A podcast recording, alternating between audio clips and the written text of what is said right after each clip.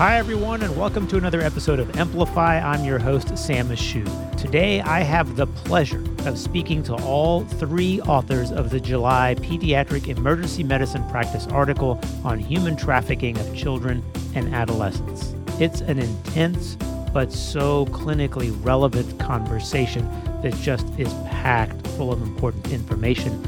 Before we get to that interview, I want to remind you that this month, you can get a free for the love of emergency medicine t shirt with every purchase throughout the entire month of September at ebmedicine.net. If you're a subscriber to Pediatric Emergency Medicine Practice, check out this full issue on human trafficking of children and adolescents and earn four CME credits. And if you're a subscriber to our adult focused journal, Emergency Medicine Practice, Pay an additional $50 more, and you will receive access to the pediatric publication or our new evidence based urgent care publication. So look for that special bundle deal at ebmedicine.net. Also, there are two books you should be aware of. First is the trauma book, that's 16 hours of trauma CME, including topics like pneumothorax, wounds, rib fractures, and cervical spine injuries and the new stroke book, which is eight hours of stroke CME and includes chapters on ischemic stroke treatment and blunt cerebrovascular injury. Both of those books are available to you online and especially important for everyone practicing in a trauma or stroke center to earn the required trauma and stroke specific CME hours. And now, without any further ado, let's get to this interview. I'm Dr. Leela Bachrach. I'm based at UCSF Benioff Children's Hospital, Oakland, in the Department of Pediatrics. I'm a health sciences clinical professor, and I lead our human trafficking intervention and prevention program. Hi, I'm Larissa Truschel. I am a pediatric emergency medicine physician at Duke University Hospital and an assistant professor in pediatrics. Hi, I am Dr. Makini Chisolm Straker. I am also an emergency medicine physician and associate professor of emergency medicine in the Mount Sinai Health System. I work clinically at a community hospital and a large public hospital in Queens. And I've been doing anti trafficking and trafficking response work for over 17 years. Wonderful. Thank you, all three of you, for being on the podcast today to discuss your article that the three of you authored in July for Pediatric Emergency Medicine Practice on human trafficking of children and adolescents. Today, I'd like to just run through that topic so that we can all understand it better and hopefully apply it to our own practices. Perhaps we can start with what trafficking specifically refers to and what that word encompasses. Great. Thanks for having us, Sam. So I'll start off with some definitions. Labor trafficking is defined as the recruitment, harboring, transportation, provision, or obtaining of a person for labor or services through the use of force, fraud, or coercion for the purposes of subjection to involuntary servitude, debt bondage, or slavery. And there's various industries, both legal and illegal, in which children may be trafficked. And this can include agriculture, factory or restaurant services, domestic work. That's a lot of legalese, but that's the official definition. Sex trafficking is defined as the recruitment, harboring, transportation, provision, obtaining, or soliciting of a person for the purposes of a commercial sex act, in which the commercial sex act is induced by force, fraud, or coercion, in which the person induced to perform such an act has not attained 18 years of age. So that's a definition for child sex trafficking. Um, but it's important to note that force, fraud, and coercion are not required for minors because we know that kids can't consent to these acts. And that definition, child sex trafficking, commercial sexual exploitation of children, or CSEC, you may hear it referred to as, is designed to reflect those nuances and the fact that a person can be trafficked without actually being transported anywhere, which is a common myth around trafficking. And so that might look like children being exploited over the internet with sexual photos or videos, solicitation, survival sex. So, exchange of sex for non monetary things. So, for example, a child who has run away from home or is experiencing homelessness could be exchanging sex for housing. And that still meets the definition of trafficking. Even if it is perceived as consensual to the young person if they're under the age of 18 years. I think it's an important nuance that I think clinicians get confused about. That legalese is totally like the simplest way that you can say it. It's actually much longer, like the law itself. But if a minor is in an industry where they're exchanging sex, sex acts, or things that, you know, child abuse imagery, even if they're not being touched, for example, formerly known as child pornography, that is considered sex trafficking, even if they haven't been defrauded, forced, or coerced into it. Because under the law at presently, federally, we have deemed that children cannot consent to sex. That nuance does not exist for labor trafficking. So if you are 15 or 9 or you're 17 years old and 364 days and it is a labor exploitation situation, there has to be force, fraud, or coercion involved presently under federal law. That just to be like extremely clear that there is a hierarchy of how the federal government has decided what children can and cannot consent to. And that's a whole nother podcast on socio-political historical reasons for why those things exist. And hopefully they won't that that nuance won't be separated forever. That maybe things will change, but just to bear that in mind. At the federal level, I can't speak for every state. Every state does have their own definitions. Wow. And how often are we seeing children in the emergency department who are victims of trafficking? Do we have data on that? Is there good information on that? Yeah, that's a great question. It's definitely something that's hard to obtain the data on, as you can imagine, due to the criminal nature and the clandestine nature that getting reliable statistics is quite challenging. The International Labor Office and in 2016 estimated 40.3 million people impacted by trafficking worldwide. So that includes forced labor, forced sexual exploitation, state imposed forced labor, and forced marriage. And the data on children is a little bit harder. You'll sometimes hear a statistic about 200 to 325,000 annually, but that's not a terribly reliable statistic. We have some numbers about children presenting in emergency departments. So there was a study that said in a group of high risk chief complaints in an urban ED, the prevalence of child sex trafficking was about 12.3%. For labor trafficking, the data is quite scant. I don't think we have any estimates at all that are reliable.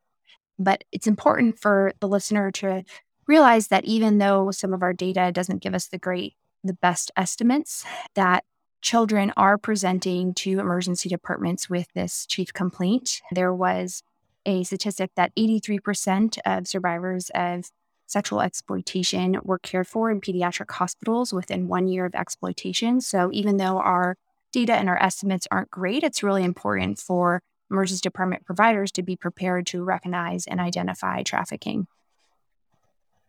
Mm, that is terrible. I mean, oftentimes data is undercounting the true incidence of something, and none of those numbers you just mentioned are small. So that's still quite terrible. Is trafficking often something that is self reported, or is that uncommon in the ED or in any setting for that matter? Yeah, as you said, underreporting is a huge problem. And getting or having a patient or a child disclose an experience of trafficking is actually quite rare. Uh, and there's a lot of reasons behind that. Some of that has to do with stigma and shame, hopelessness, fear of retaliation, or particularly consequences. Sometimes there's a lack of awareness of their exploitation themselves. And the language that is used by providers may not feel like the experience that they're having. And then there's also trauma bonds that can make a child or an adult or an adolescent feel like they're not able to disclose because of a loyalty to their abuser as well. Mm-hmm. And as a reminder, when patients are presented to the emergency department, they could be experiencing trafficking and present with a number of chief complaints, either related or not related to a trafficking experience. So, a patient in DKA who has not had access to insulin or someone who is coming with the chief complaint of being exploited are two very different presentations, but ultimately may result in discovering that this patient is experiencing trafficking. Hmm. And are there specific populations that are at higher risk for being trafficked? Yeah. So we know that there's multiple risk factors. Again, this data is a little bit complicated because it's hard for us to understand if the risk factor is causing the outcome or uh, sort of which came first, the chicken or the egg. So, this question mm-hmm. of causality that often comes up in research. We know that children who have experienced homelessness, physical abuse, sexual abuse, neglect, involvement with foster care, children who've witnessed violence or have had interactions with the law at a young age, children with learning disabilities, or children on an IEP plan, children who have been arrested or experienced suicidality or other mental health concerns are higher risk. And there's sort of these broader structural factors as well. So, poverty, racism, homophobia, transphobia, sexism. And this leads to an inequitable distribution of opportunities for well being and ultimately higher risk for outcomes and exploitation. We also know that minors and disproportionately minors of color and minors of gender and sexualities, including LGBTQ populations, as well as non binary or non conforming gender identities, may also be at higher risk. And when we talk about trafficking, especially of minors, do we know or have a good understanding what the long term effects of trafficking are on children as they grow into adulthood? Yeah, so as you can imagine, there are some really devastating health consequences that survivors experience. And we have some data about that in children. They have higher rates of depression, PTSD, anxiety, and suicide attempts. We know that substance use disorders also are higher in survivors, which could be a direct effect of their abuser taking advantage of them and using illicit substances to promote their participation in these activities. And again, there's sort of this chicken or egg phenomenon of being also probably higher risk if you have a substance use disorder. Sexually transmitted infections, unintended pregnancies, chronic pelvic pain are just sort of a few of the consequences you could imagine. Labor trafficking also has some similar consequences. And you could think about, depending on the labor they're being asked to do, some of the different effects. So, physical assaults are quite common, work related injuries, thinking about trauma to the face and someone, for example, that is working construction and may not have appropriate eyewear, untreated medical conditions if they're living in unsafe sleeping or living conditions without support or access to resources, malnutrition, exhaustion, just to name a few. Those it's a long list, but um, there's a variety of different consequences. And again, these can be related to their trafficking experience or health problems that they have that are underdiagnosed or undertreated. You know, in the emergency department, we tend to be pretty focused on the differential diagnosis for presentations. And when it comes to that kind of framework for something like trafficking, is there really a differential diagnosis for something like trafficking? And, and what kinds of things should we also be considering in that kind of scenario? Yeah. So, as Larissa was mentioning, it is very rare for somebody to present to the ED saying, I'm being trafficked. So, when we talk about a differential diagnosis, there will be a differential for their medical chief concern.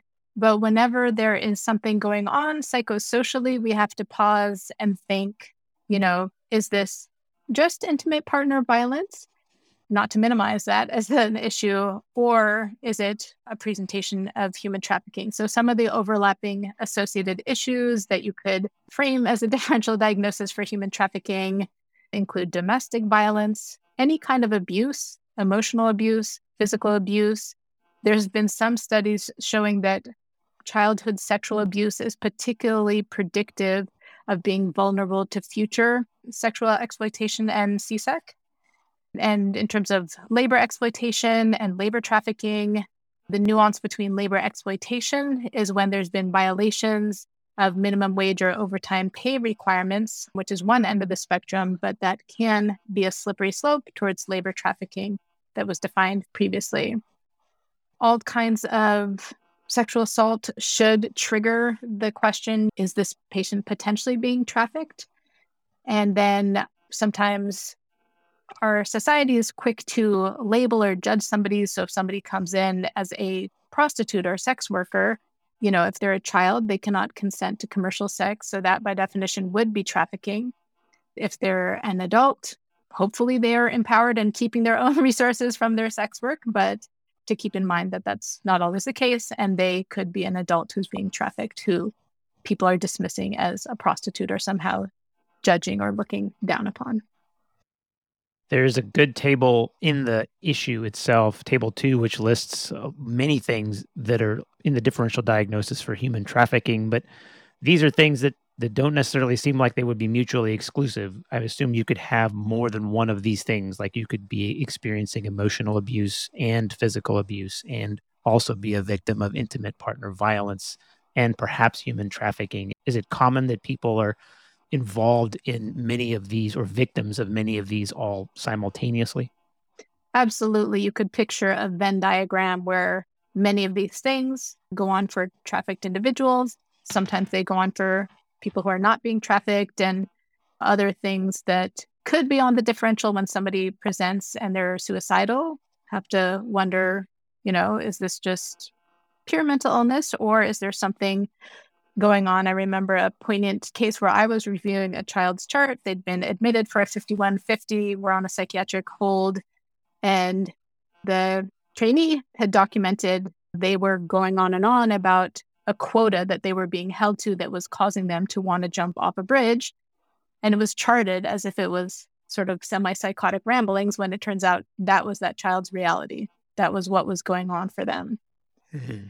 Similarly, substance use issues, exploiters find it easier to manipulate an individual who is addicted to a substance. And so sometimes there can be forms of coercion that involve substance use. So if the patient is presenting with a complication of substances, that can also be on our differential or just make sure that there's not a trafficking situation. Good. If we're working in the emergency department and we have patients who are being brought to the hospital by our EMS or pre hospital staff, are there things that they can add or pick up on from history or examination in the pre hospital setting that might aid us in helping the patient who is a victim of human trafficking? Absolutely. And to have the most robust anti trafficking response possible, it's definitely a multidisciplinary sport. So sometimes in the field, EMS may notice dynamics or what's been going on and may have important information that they've observed. Sometimes it can be challenging to have one on one time with somebody who's impacted by trafficking. And oftentimes during an ambulance ride, EMS may have some one on one time with a patient to either check in about safety or to hand off some safety cars or give the patient a heads up about some of the resources that are electronic. Similarly, registration staff may pick up on a patient who doesn't have ID or doesn't know their address or has um, somebody else holding all of their documents or information that the average older teen or adult would have. If it's a child, then obviously they're used to having some help. And even environmental services may see interactions between a patient and an exploiter and have a sense that this is not a healthy dynamic. So, mm-hmm. having a mechanism for anybody on the team to check in with whether it be the charge nurse or head of social work to mobilize some extra support for a patient, the more kind of eyes and ears and support, the better. You know, it's interesting. Many of the things that you just mentioned could be viewed as just things that frustrate people about their job. I'm talking to a patient who doesn't know their address and can't give me a phone number and doesn't have an ID. And I need to move on to 20 or 30 other patients. And I'm super frustrated that you can't just provide me with the information I need. But I think that kind of underscores the need to train and appropriately educate all members of the clinical staff and even the non clinical staff, because some of these things can be important pieces of information to be brought forward that might bring to light a victim of human trafficking in an otherwise unremarkable scenario that someone like registration might just dismiss as, oh, just another frustrating encounter with a patient. So, those are some great examples. When staff who are members of EMS or pre hospital care or registration have concerns, do you find that they are more willing to bring that information to someone like a charge nurse or when you're working shift do you often have people bring that information directly to you as the physician caring for the patient or practically how does that work ideally each institution would have a formal human trafficking response protocol Mm-hmm. And it would be spelled out who to check in with in my setting. Yeah, they would touch base with me, they would touch base with our social worker. And just knowing or making sure everybody knows that their observations are helpful and important and valid and that it can make a critical difference. Good. Yeah, that's very helpful. And when we then enter the room as physicians, nurse practitioners, PAs, and we're going to examine the patient, are there specific common complaints or common presentations that might alert us that someone is a victim of human trafficking? Well, as sort of has been discussed, people can present with any number of things. So at this point, we don't have the data to say, yes, you should have a higher suspicion if someone comes in with abdominal pain, right? I think that once you put labor and or sex trafficking on the differential in that bigger list of interpersonal violence, right? When we think about child maltreatment, we think about IPV and, and domestic violence. If you add trafficking to that differential, I think clinicians are less likely to miss it if they are being, if they're taking care of people who are clearly have experienced trauma, for example, physical trauma, right? Like someone comes in with, I don't know, broken nose you're going to ask how it happened, right? um, you're going to notice when someone comes in with pneumonia, you get a chest x ray and you see old rib fractures, a conversation ensues. We are already sort of primed for the recognition of physical trauma, especially when mechanisms don't match what we're seeing, right? So we're sort of primed for that. It's more, it's, I think it's even more important for us to put on our differential when we have medical complaints or psychiatric complaints because it's not on our differential, right? We're missing it for IPV for sure. We're missing it for domestic violence for sure. We're obviously missing it for child maltreatment as well. Just because someone comes with, when, with an asthma exacerbation, it's just not on your differential, right? Your question is why has the asthma gotten worse?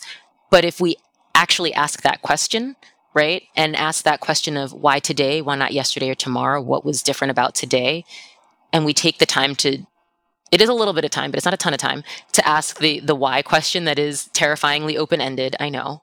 Um, it allows space for conversation, and I think that's that's what's most helpful. The data that we do have, mostly for adults, to be honest, that is comprehensive and looks at labor and sex trafficking. People come in with all kinds of complaints, and so I have a higher suspicion, like everyone else, for interpersonal violence when there's trauma because it's just it's embedded in my DNA at this point based on training. I have to remind myself when I'm when they're here for like my ear hurts. Yeah, that's a good point. When it comes to the examination portion of this encounter, then there was a, a good bit of space dedicated in the article about taking the minor into a private setting, having conversations away from adults that might accompany them, and is that something that has become kind of routine practice for you? And how do you accomplish that when a minor arrives with a guardian or a parent or an adult that uh, is with them? Yeah that's a really common and important question because i think it really harkens to the fact that we're not as clinicians separating visitors from patients as standard practice if it was our standard practice, we wouldn't have this question, right? Mm-hmm. Um, and it's important for us when thinking about adolescence and youth in general to remember that every socially acceptable relationship is not always a safe or healthy one, or safe or healthy for them to share what they're particularly showing up for, right? So I'm not going to ask a 16 year old about their sex life in front of their mom because I wouldn't want someone to do that to me. Like that's, that's, weird, right? Like it's just socially you wouldn't do it, right? So it's it's sort of remembering that first of all what your state laws are, right? In New York State where I practice, if a minor is of maturity, which thankfully is up to me as the clinician to decide, then they can access sexual, reproductive, and mental health without a legal guardian's permission. Of course, if someone needs life or limb threatening like emergency care, I also don't need to wait to be like, oh, I'm sorry, can I give the albuterol? Yes, I can. I know that I can just do that. And so, sort of applying that rule a little bit further, age of maturity, can I talk to this person and ask them questions in an age appropriate way where they would be able to offer me information? And so, my practice, generally speaking, is to get a history with whomever is there about why everyone thinks they're there. And then I have the loved one step out as my standard practice and I make it clear that this is not like I just say I don't want to like go and big, deep, whatever. Like, I'm not blaming you for anything. I just say, okay, thank you so much. I'm going to have you step over here for the exam and I'll come back and get you. So I make it really clear that they're going to be involved again. I'm going to reloop them in. And then I talk to the patient again while I'm doing the exam, also because it's just more time efficient. Um, but it's, it's about making it normal so that no one thinks anything abnormal or weird is being is happening because at the end of the day if this person if this patient is going back with that person I don't need to create more friction. It's actually going to create a more unsafe circumstance for my patient. And then there's discussion also in the article about setting ground rules with the patient. So, can you define for me what exactly do we mean by setting ground rules with the patient and what kind of things do you tell them in advance? How, how do you handle that conversation? Sure. Of course, everything is individualized as it is in EM, right? Like we have algorithms, but we also know every patient situation is slightly different. I think that the more you practice, the more comfortable you get. And so part of that practice is frankly practicing it when it doesn't matter. Like with your colleagues it's weird. Like it's socially weird to be like hey can i just practice saying this to you? Um, but it's very much what we did in med school which is learning to take a sexual a reproductive history right and practicing saying penis and vagina so that it is now like saying water bottle right mm. and and doing that. And so paraphrasing somewhere along these lines is something of what i say which is if they come in alone and their chief complaint i think is benign we just talk right? Like it just what brings you in today? And like, oh, I have a sore throat. And you're like, oh, okay, let me look. And you're like, oh, it's terrible. You have strep. Like it's all going to be fine. Um, and we it doesn't turn into a ground rules conversation. If I think I'm about to hear something or a chief complaint makes me think I'm going to hear something, then I introduce myself. I say, hey, you know, I'm, I'm a part of the team that's going to be taking care of you. I just want to let you know, you probably already know that I'm a mandated reporter, which means that if I think that someone is hurting you, I have to let someone else know. That's just the, a part of the rules so that we can take the best care of you that we can. Otherwise, anything that you tell me is confidential. Let me know. Shoot. And then they talk. If they've come in with um, a a visitor, they're not always the legal guardian, right? Um, if they come in with a visitor and we do the step away thing, right? Now it's just us.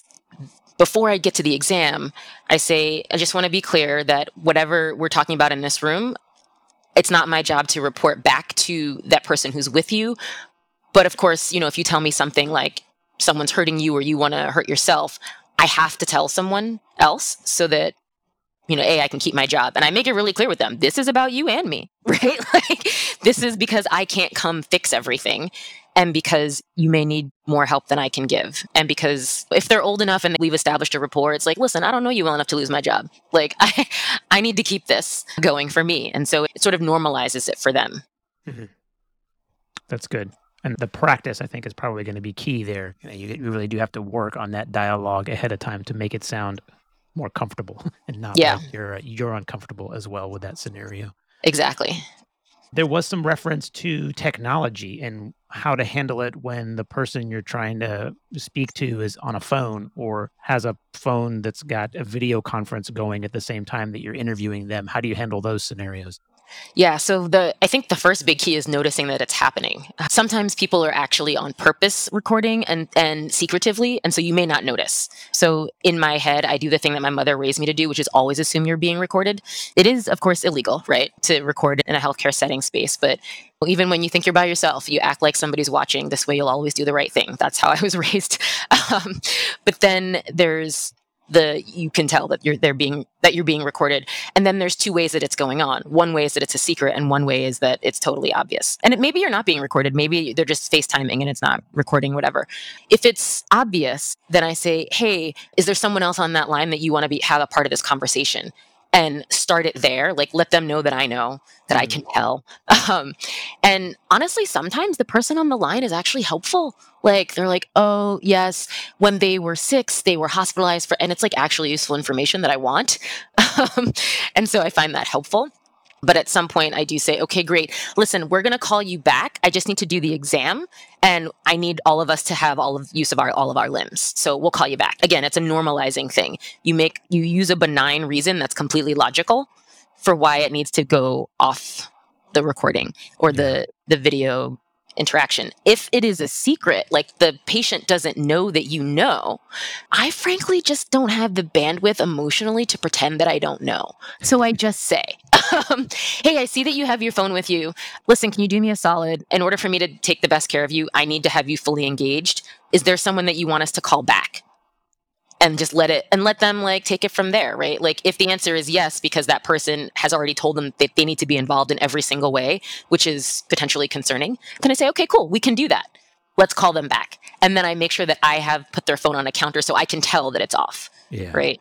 Um, so it, it, mostly it's about normalizing and i think that people forget that kids can take a lot more honesty than we give them credit for and kids that are in experiences of interpersonal violence are honestly more savvy than and have survived more than I think we give them credit for as well. So they they know what a mandated reporter is. Many of them, um, they know what is mandated reporting.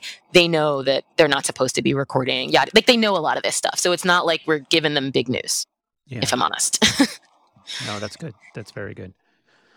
And then when it comes to the history portion of it, so when you're interviewing the patient, what kinds of things are we asking? There was a discussion of that HEADS ED screening. When are you using that tool? Is it just when you have suspicion? Is it based on their presentation? Is it all things anytime you think of it? How do you handle that? Yeah. I think it's important to start with the chief complaint, right? So they come in and their complaint is related to ear pain. Um, performing your history as usual, making sure you understand what caused that, asking questions that are open ended to allow for some space for people to potentially disclose and focusing on their medical complaint, I think should always be the first priority. Every patient should have a social history obtained. The HEADS ED is a really helpful tool that sort of just walks through different aspects of someone's life that you can inquire about. And like most things, it's a helpful tool. It's helpful as you're starting, it's helpful when you're educating learners as well. But really establishing rapport, creating an environment of respect, and some of these different ways of doing that have been discussed already, but really creating privacy and then creating a space where questions are tailored to. So, for example, if you have a patient who lives in a care setting, like, or lives in a in foster care and you say, How's life at home? or tell me about your family. And maybe they haven't seen their parent for a few years. So using language that's inclusive and language that allows for trust and respect can be helpful. The HEADS tool, so it basically starts with kind of least sensitive and goes towards more sensitive lines of questioning. So starting with questions about where they live or who lives with them, their education and employment, what activities do they, what are their relationships like with their friends, drugs and alcohol, suicidality, sexuality, emotions. You can start by saying something like, How have you been feeling lately? as opposed to, Do you have any thoughts of harming yourself or others? Which I think sometimes in a fast paced ED setting is our go to. Do you feel mm. safe at home? Um, that may not be the kind of language that elicits the response that you're hoping for, which is, a very vulnerable disclosure. So, like any other type of human relationship, there's some level of respect and trust that has to be established to get there, right? And then the PEARR tool is one other tool that we referenced in the article, and that stands for PEARR, provide privacy, educate, ask, respect, and respond. And I think one of the ways that I've been taught to talk about this, again, with this type of normalizing language that Makini was referencing, is saying something like, a lot of patients that I take care of who are experiencing homelessness have been taken advantage of or exploited. Is that something that's ever happened to you? Or some of my patients who have run away from home have found themselves in relationships that sometimes feel like they're being taken advantage of or unfair. Is that something you've experienced? And sometimes they may not be ready to tell you about that. And it may take many conversations before they feel comfortable to disclose that.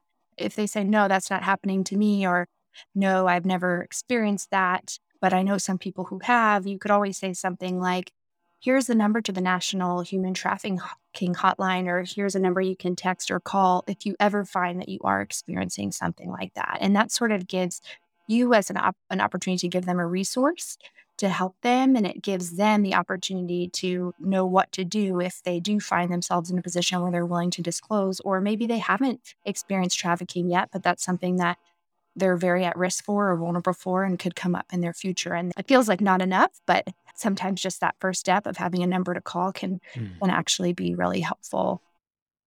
So I could see knowing my own partners, I could see this conversation going one of two ways. One of my partners sitting down with a checklist, kind of clipboard, going down the HEADS ED tool. Do you, do you, do you? No, no, no, no, no. Got it. Next, you know. Or I could see one of my more senior partners who is getting closer to retirement and they're sewing up a laceration, just casually having a conversation with the patient and asking these same questions, but in a more conversational manner.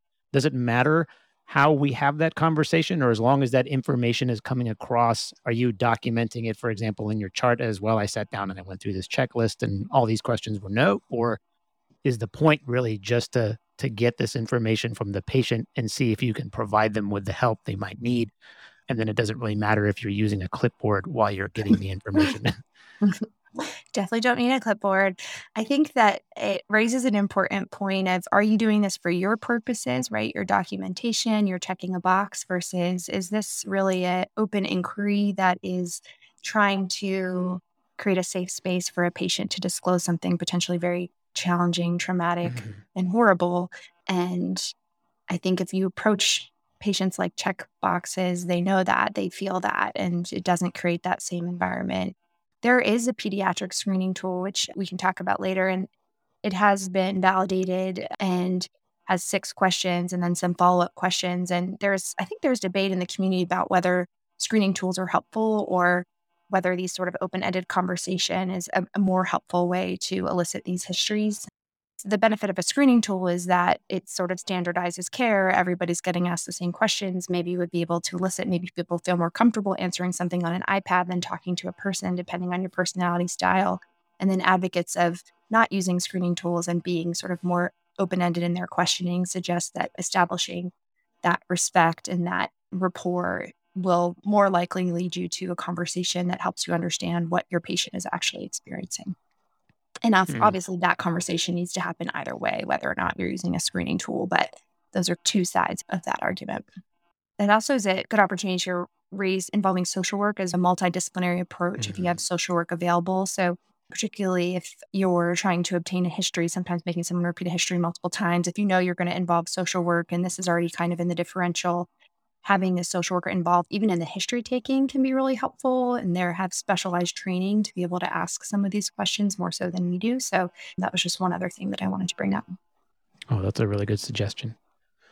When it comes to the physical examination, so are there findings that might lead you to be more suspicious that someone's a victim of human trafficking when you're proceeding through your exam? And and then as a follow-up question to that, is it okay to maybe bring that up and ask people about those kinds of things?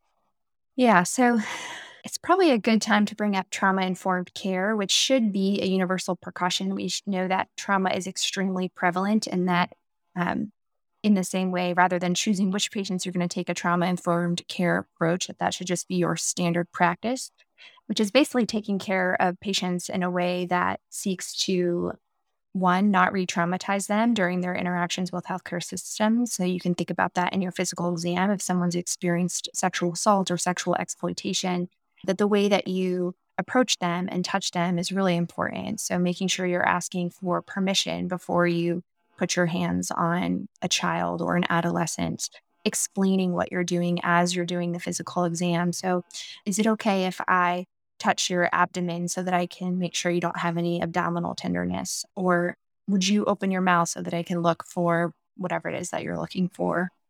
So that's important in the way that you uh, approach your physical exam. And then you're looking for things related to their chief complaint. But we also know that some of the physical findings that we have seen in children who have experienced trafficking include things like poor d- dentition, evidence of malnutrition, which can present as being underweight or overweight, having tattoos. So there's some branding that sometimes abusers or traffickers force upon the people that they're exploiting. Sometimes those have to do with ownership or money, things like scarring or burns, similar to what we look for with maltreatment. So looking at injuries that may be at different stages of healing. For labor trafficking, you can think about injuries related to their work. So, if they have an unsafe workplace, different repetitive accidental injuries. So, a lot of facial trauma or broken bones that just seem out of proportion to what you would expect. And when you see something like that, as you mentioned, so inquiring in a non judgmental manager. So you could say, um, Can you tell me about this tattoo? Not, Oh, this tattoo is strange or interesting. Why do you have this? and that might create an environment where people feel safe to kind of tell you what's been going on. And then just thinking about the physical exam, and you know, it always depends on the chief complaint. But if you're um, doing a, a GU exam, for example, again, using that trauma informed approach, thinking about things like STIs and looking for evidence of vaginal discharge or CMT tenderness, cervical motion tenderness. If you're concerned about PID, those are sort of areas of my exam that I focus on. And then similar to maltreatment exam, looking at other signs of common abuse, so areas that we know around the ears, looking for frenulum tears in the mouth, bruising in areas that you wouldn't expect people to have bruising, like on the abdomen or in the GU area, can all raise your concern for abuse or for exploitation. And then, if you do find some alarming findings when it comes to actually documenting those, there was a nice little description in the article about the importance of doing that correctly, but then appropriately. Tell me more about that. So, when it comes to documentation, it's important to follow best practices both for history and the psychosocial screen in the context that, especially in this day and age of the Cures Act and open notes, and also historically that parents and legal guardians can access charts. Sensitive information that's gathered that we've told the patient is confidential should be clearly marked confidential. Many electronic health record systems allow you to mark a note as sensitive. So if it's something that you told the patient that their parent or legal guardian may not see, just to make sure it is marked sensitive, that there's label confidential over it. And also to have explained the ground rules of confidentiality in my setting of practice, which is a team clinic and primary care outpatient setting. We review ground rules of confidentiality with all patients before doing the psychosocial screen. And um, earlier we talked about a possible strep throat. It could be gonococcal. It could be HIV. So you never know what something is going to be. So always important to review ground rules of confidentiality and then to chart it in a sensitive part of the note. When it comes to physical exam findings and also keeping the lens that every now and then our medical record will end up being reviewed by a court of law, making sure that things are documented accurately, getting the patient's permission to put photos of injuries or relevant physical findings into the note. And later we can talk a little bit about ways to document stuff in the medical note, or there are at times other systems to serve traffic patients that are more behind the scenes tools where you can document usually more kind of care coordination discussions. And that can also be helpful for patients' optimal care in terms of controlling who sees which information. And then also at times in terms of staff safety, there's been a few case reports of traffickers getting a hold of medical records and then targeting folks that got child welfare and or law enforcement involved for pediatric patients. So mm. many different angles to the documentation, but the bottom line is just to do it accurately. If you're going to take photos, doing it with the patient's consent and involvement.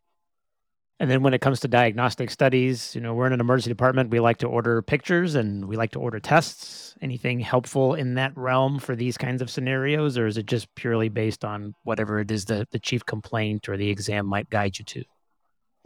Yeah, I think largely based on chief complaint, especially when it comes to imaging studies. You know, if usually we wouldn't do any imaging just based on suspected trafficking.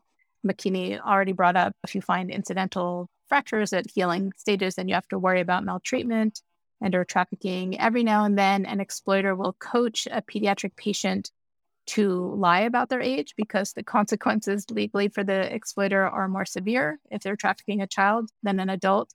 So, if the patient's already having a radiographic study, sometimes the bone age can be assessed, but I wouldn't subject a patient to radiation just because you don't know how old they are. Good. When it comes to laboratory testing and screening for sexually transmitted infections or those kinds of infections, how do you handle that in these scenarios?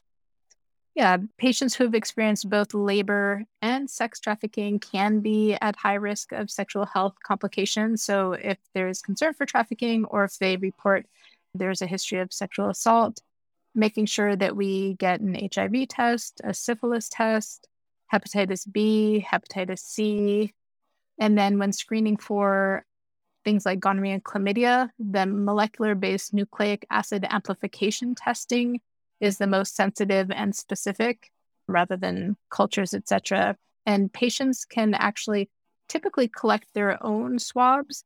And it's important to offer testing at all sites of sexual activity, so oropharynx, urogenital, and rectum if relevant.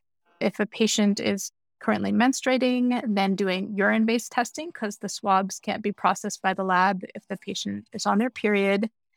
Trichomonas is also one that can be tested for. There's now nucleic acid amplification testing for that. And even though trich in and of itself is kind of considered harmless, it can increase uh, HIV transmission. And the molecular testing is much more sensitive and specific than wet mount. I know it's kind of fun to see trichomonas on a microscope slide, but it is more accurate to do it through the lab. And then finally, if the patient has lesions suggestive of a herpes simplex virus outbreak, then getting molecular HSV testing. And in this day and age of monkeypox, to keep that on the differential if there is a rash. We just had our first patient presenting with what people mm-hmm. initially thought was folliculitis, but it turns out they had monkeypox.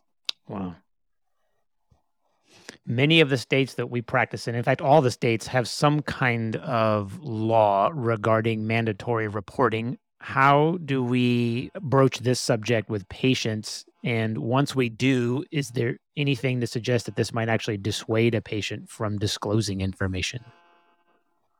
Yes, it's very, very important to both know the minor consent laws for where you're practicing, as well as mandated reporting laws, both for pediatric patients and adults. Sometimes there can be state laws related to reporting injuries that seem to have occurred in a domestic violence situation. And so in California, where I practice, if the patient is a minor and there's concern for exploitation, currently that would go through child welfare. When I first started practicing prior to SB 1322, kids that were being sexually exploited were handled through law enforcement and juvenile justice system. And so there was times when it would come on my radar that a patient was trafficked based on them having received a lot of vaccines while they were incarcerated in the juvenile justice system. But fortunately, now there's more of a trauma informed approach of offering support through child welfare rather than through criminalizing the history of mm. exploitation of children.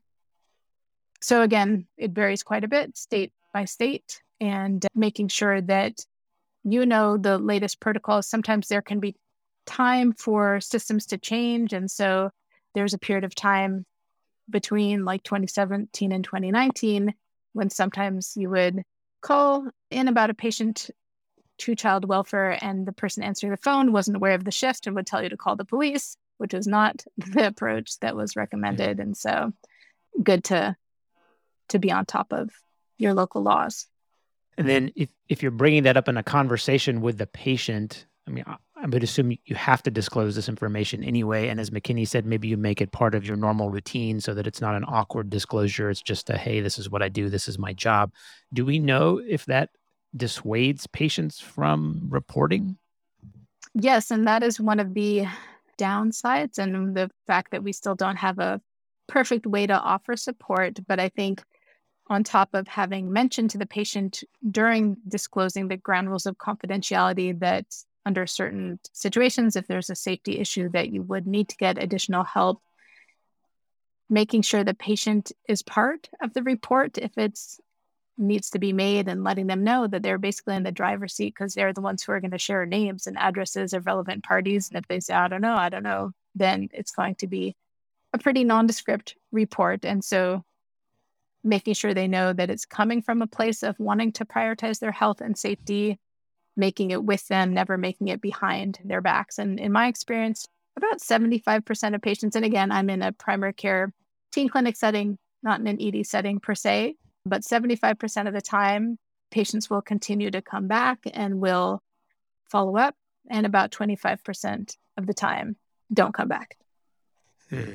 There was also discussion in the article about the rescuing mentality. So tell me what that is and and what we're supposed to take away from that when it comes to our common practice. Well, I think it really loops into what Layla was just talking about with mandated reporting, even. So many, if not most, of us as clinicians and healthcare workers and servers came into the work because we wanted to serve, we wanted to be useful. And this was one way we could do it. But I can't speak for other trainings, but certainly in medical school, there is a little bit of a complex that we might develop where we think, ah, if I can find the diagnosis, I can fix everything, I can save them. And if I don't make the diagnosis, I failed and doomed them to the end. Um, and it's healthy to have, you know, some some pride in what you do and it's healthy to like have some concern about what you do and make sure that you're doing it well but there is i think clinicians have a disproportionately large sense that they can solve all the problems by running the right test and prescribing the right thing. So, recognizing that there's a lot of talk about quote unquote social determinants of health and well being these days. I did not invent any of the problems that presently exist for why my mm-hmm. patients can't access their insulin, right? And doesn't mean I shouldn't be a tr- part of like trying to, to be the solution, but I'm also not going to fix it in that one ED visit that suddenly they have a living wage, don't have an incarceration history, have access to green space. Like, I'm not going to fix it, right? So, sort of disabusing ourselves of this notion that, oh, if I just make the one phone call to, you know, it, based on CAPTA, based on the Child Abuse Prevention and Treatment Act of 2015-16's revision, we're all mandated reporters about a concern for trafficking. It's a question of where, if it's if it's for a minor.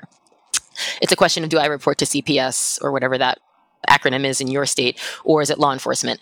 But that in and of itself isn't going to fix the problem hmm. right? Nine times out of 10. So, not promising that, for example, to my patients. I'm not going to tell them, oh, you told me this thing and you know, I'm I'm only a doctor, so I have to call CPS, but they're gonna fix it. I would never. Don't say that, right? Because um, that's not true. Sometimes, honestly, sadly, it can make it worse. So letting people know, like Lily was talking about, that you're making the report and asking them if they'd like to be a part of it, because frankly, they know who they told. And if someone shows up later, now they know that you narked and healthcare isn't a safe place to come. And now they're not going to come when I actually need, like sometimes we are literally their only safe place to, if nothing else, get their asthma refills. You know what I mean? Like, let's, let's at least be one that, that one safe haven that they can come at 3 a.m. when it's raining out and they need a sandwich, right? Mm. So I think it's, I don't use the word victim. I don't use the word suspect. I use words like patient and concern for to try to remind myself and the people that I'm talking to that my job is not I'm not a DC superhero who they seem to like to do things on their own. I'm an Avenger. I'm a Marvel character. I work on a team. That being said, if you're like my hospital in the community is like probably many places where I have a social worker during banker business hours. So I am the social worker. And so if I don't know the resources and I don't know what comes next, I can't be a part of that bigger team that's outside of the ED that's the community. That's who's going to really be a part of serving my patient.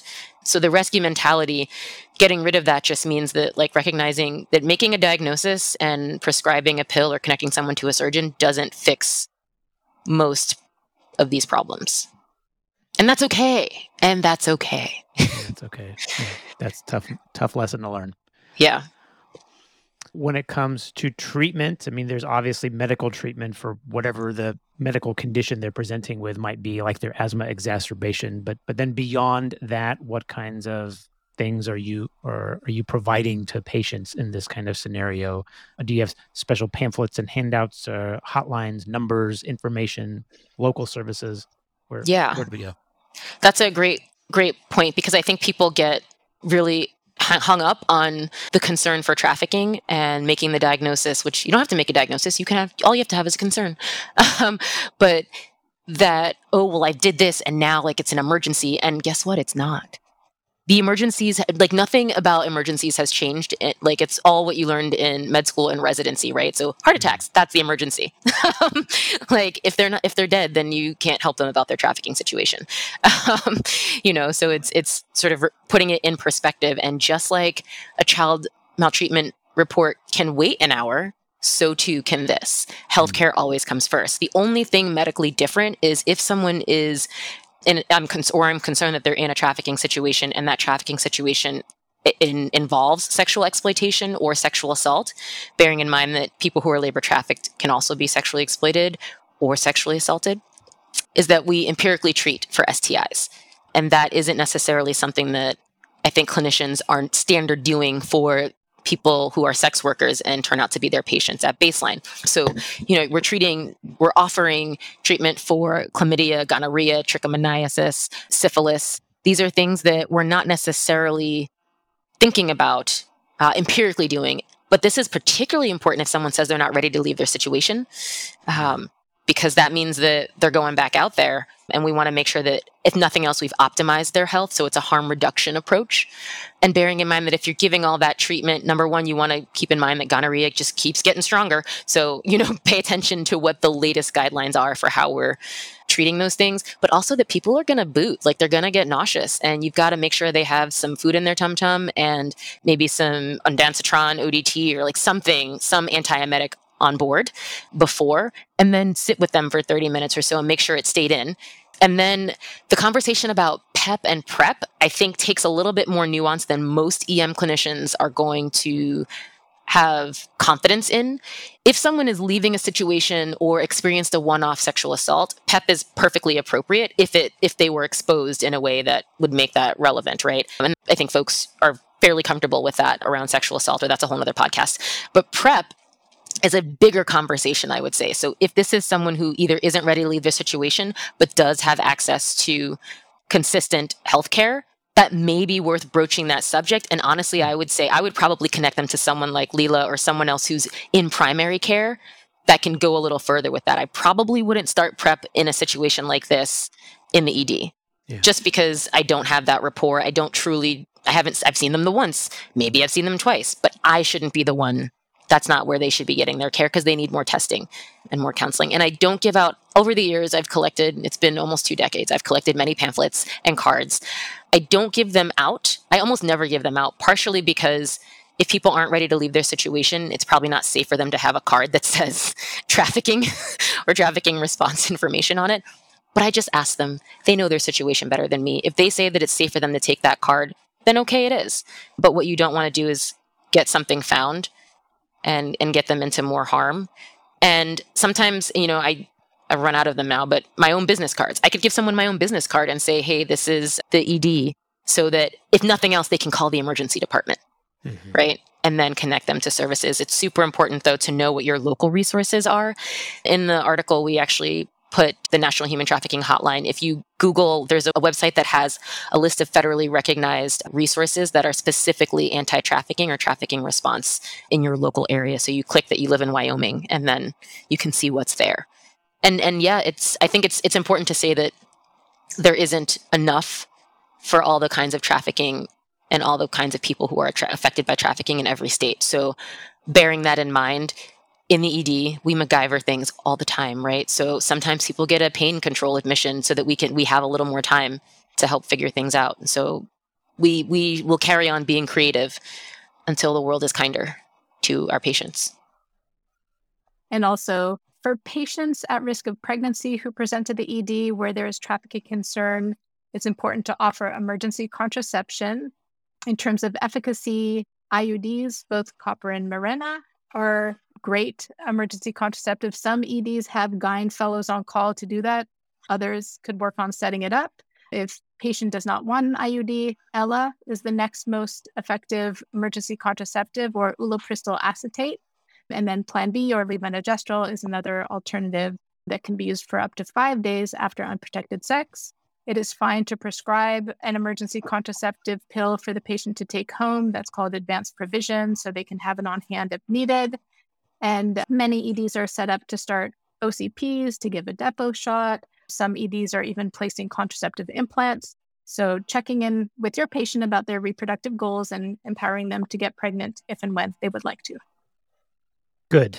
So, one more question I want to ask when it comes to documentation. So, in the world of electronic health records and ICD 10 codes, there are some codes specific to human trafficking what's the current thought on you know do i use these codes especially this is a if this is a minor and their guardian or whoever it is that they're living with has access to their medical records now they can read the entire chart or get the insurance information with this code on it.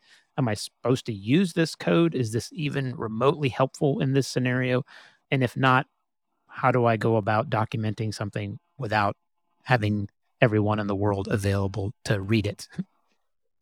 Yeah, and that's a great question. And it is a little bit ironic to think back on the history. Um, several years ago, local agency called HEAT, Human Exploitation and Trafficking, out of the district attorney's office approached us because they wanted to apply for a grant together. And at the time, I thought, oh, perfect. You know, we have this fancy new electronic health record system. It'll be easy to do a data dump and find out how many traffic patients are we seeing. Only to realize that at the time there were no ICD, at the time it was ICD 9 codes related to human trafficking.